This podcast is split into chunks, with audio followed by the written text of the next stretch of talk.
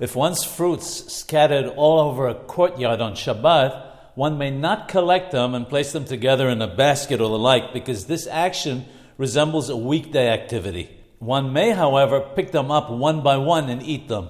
If the fruits fell in one place, whether in one's house or courtyard, one may pick them up and place them in a basket or dish. This assumes that they did not fall among stones or the likes in the courtyard, because collecting them all from there would also be forbidden. These rules only apply to items that grow from the ground. Therefore, items such as candies that scatter on Shabbat may be collected.